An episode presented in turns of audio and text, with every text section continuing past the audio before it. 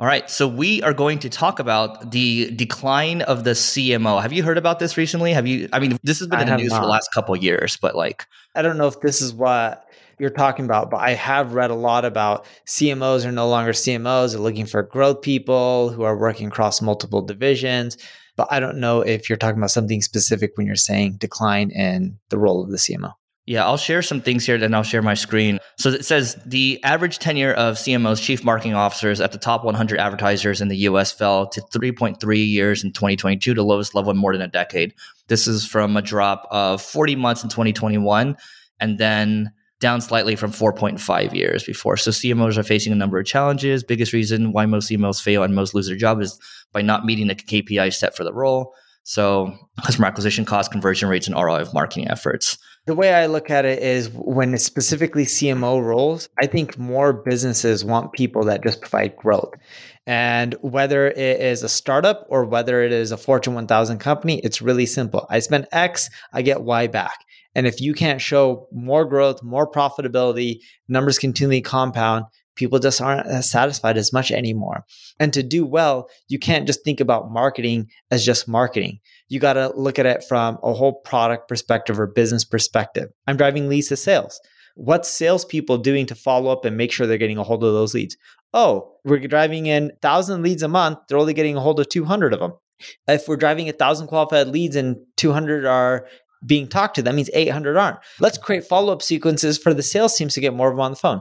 Oh, when a lead comes right in, and if we know it's qualified, let's just use a ScheduleOnce or a Calendly to put it right in the sales rep's calendar. So then, right then and there, we can end up getting things right into their calendar and send text reminders that people should show up to the calls. So that should improve the quote unquote the conversation rate, right? The next part in the funnel. But that's what I'm getting at. Mm-hmm. Marketers have to look at the whole funnel. Oh, here's the design of this, this landing page that the design team created. It's not converting really well. Let's work with them and run A B tests to maximize their conversions there. So check out my screen, and I'm going to read a couple things here.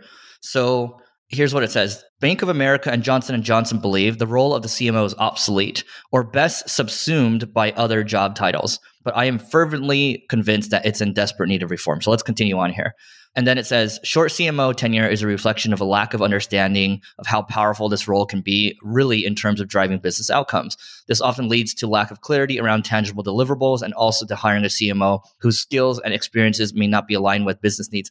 Remember there's that story we're not going to name him but one of our friends he had a great exit for his company and he had the cmo experience from hell. Oh yeah, here's some from like a cruise line or one of those old school companies. yep. And I remember they ended up pulling off some stuff where they're just like, "Oh, we're going to create affiliate program." He's like, "Okay." And she showed him, look at all this affiliate revenue we're generating. He's like, whoa, how to go up all of a sudden? So he's looking at it and doing his analysis. And he's like, wait, you just went to all the people who are promoting our product and our business for free and gave them affiliate link. He's like, now we're paying them money for the same sales because we're not seeing our revenue go up. And he started investigating because they were saying, look at all this affiliate revenue when the total revenue of the business was staying flat. And he's like, something's off here. He was pissed on that Dude, one. Dude, dude, dude, and there's more. There's more. So, so before we continue on here, he was like, "Okay, share the share sale, which is the affiliate login, right?" He's like, "Share the login and password with me." It's like, "Oh no, no, no! Let us give you a week. We'll give a report for it." He's like, "Share the login and password with me right now." It's like, "No, no, no, no, no!" And so, like, it just kept going and going and going, and then eventually, when he told Neil and I this story last year, we were speaking at the HubSpot conference. We are having dinner, and it just seemed like he like went to hell and back. And you can see there's a lot of pent up anger there. And here's the thing we should say too. But, but he sold his company, so at the end it all worked out. It, it worked out. Yeah. So, okay, check out this thing over here. And I'm going to get to my point. There is a point that ties in with this story. So, one other thing here, according to a 2020 study from Boathouse, I have no idea what Boathouse is. Oh, it's an agency. Okay, only 34% of CEOs have great confidence in their CMOs. Only 32% trust them, which is a story that we kind of just gave. And I think one way to counteract this is that the interesting thing for you, Neil, and for myself is the companies we own we own the companies but we're also marketers and i think that's a very unique perspective and i think it's important for ceos to understand at least maybe to a basic or intermediate level what is happening with marketing and the latest trends. And that way they can kind of be aligned. They can call bs when they have when they feel like they're getting the runaround. That way there's a level of accountability right? Because what comes down to at the end of the day when it comes to leadership is you have to set kind of clear standards. You have to hold people accountable. And as long as you're doing that it's going to be good. But what ends up happening with the cmo role unfortunately sometimes there's a lot of smoke and mirrors and you have no idea what's going on so that's one way to a understand marketing better but also be very clear with your expectations no, totally.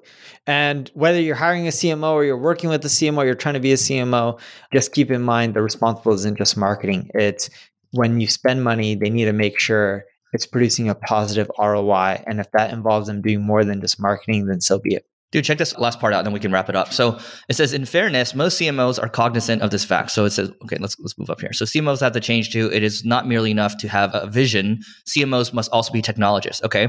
So in fairness, most CMOs are cognizant of this fact. According to a recent LinkedIn survey of CMOs, the most important skill in the coming two years will be a mastery of marketing technology and data analytics. Hey, you heard it from us for the last couple years, by the way.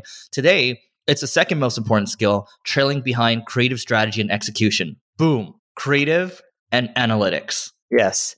And analytics is going to become tougher and tougher with cookies going away. But still, that's a great thing to focus on if you want to do well in marketing, especially with all the channels and devices people are using these days.